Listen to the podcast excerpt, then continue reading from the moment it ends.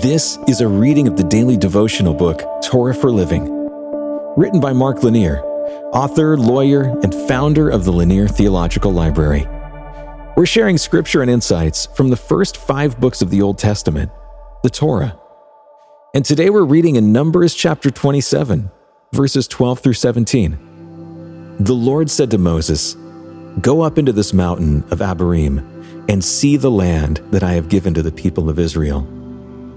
When you've seen it, you also shall be gathered to your people, as your brother Aaron was, because you rebelled against my word in the wilderness of Zin, when the congregation quarreled, failing to uphold me as holy at the waters before their eyes.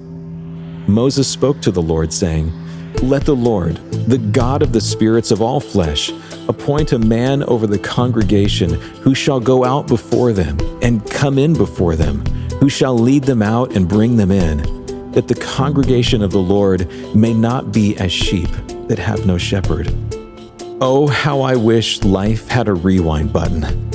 If it did, I would have likely worn it out by now. There's so much that I want to rewind because of mistakes and errors that I've made. If I could only rewind life, I could fix every single one of them. I would also hit the button for replaying joyous moments. Becky and I often replay moments from the younger days of our five children, but we have to do it with words and memories. How we would love to have an actual rewind button. Maybe you wish you had one too. I suspect Moses might have wanted a rewind button for the sin he committed when the Israelites had run out of water a second time. Moses had asked God what should be done, and God told Moses to just talk to the rock and that God would produce water. Well, instead, Moses struck the rock, taking credit for the water that issued forth. As a consequence of the sin, God told Moses that he would not be allowed to enter the Promised Land. Sometime later, the time for Israel to enter Canaan was about to arrive. God reminded Moses of the consequences of the sin and that Moses would not be allowed to enter. But God did tell Moses that he had picked out a special place where Moses would be able to see the people and the promised land. The spot is Mount Nebo in modern Jordan. I've stood on that place and I can say that anyone who stands there has a great view of the Rift Valley, the Jordan River, and the Jericho oasis on the far side of the river. It was there that Moses spent his last days. Before Moses died, however, he finished his course in this life. Moses secured the anointing of a successor. He knew the people needed a shepherd who would listen to God faithfully and who would obey the word of the Lord. You see, some sin can't be backed away from. Sometimes in our sin, we actually turn a corner.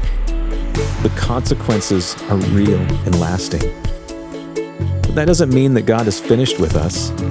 Doesn't mean that God doesn't have a plan. He does. God will still extend mercy even if there is no rewind button to be pushed. As believers, we need to do as best we can. We accept that the consequences are real, but we still do the best we can in acceptance. Let's pray. Lord, I regret my sins in this life. I pray that you will forgive me and show me your road that is left for me to follow. Give me strength and wisdom to walk the road as best as I can. In your name, amen. This has been a reading of the daily devotional book, Torah for Living. It's written by Mark Lanier, author, lawyer, and founder of the Lanier Theological Library. You can find out more about the book Torah for Living in the show notes. And you can hear even more podcasts, watch videos, and read blogs and devotions that we hope will strengthen your faith right now at hopeondemand.com.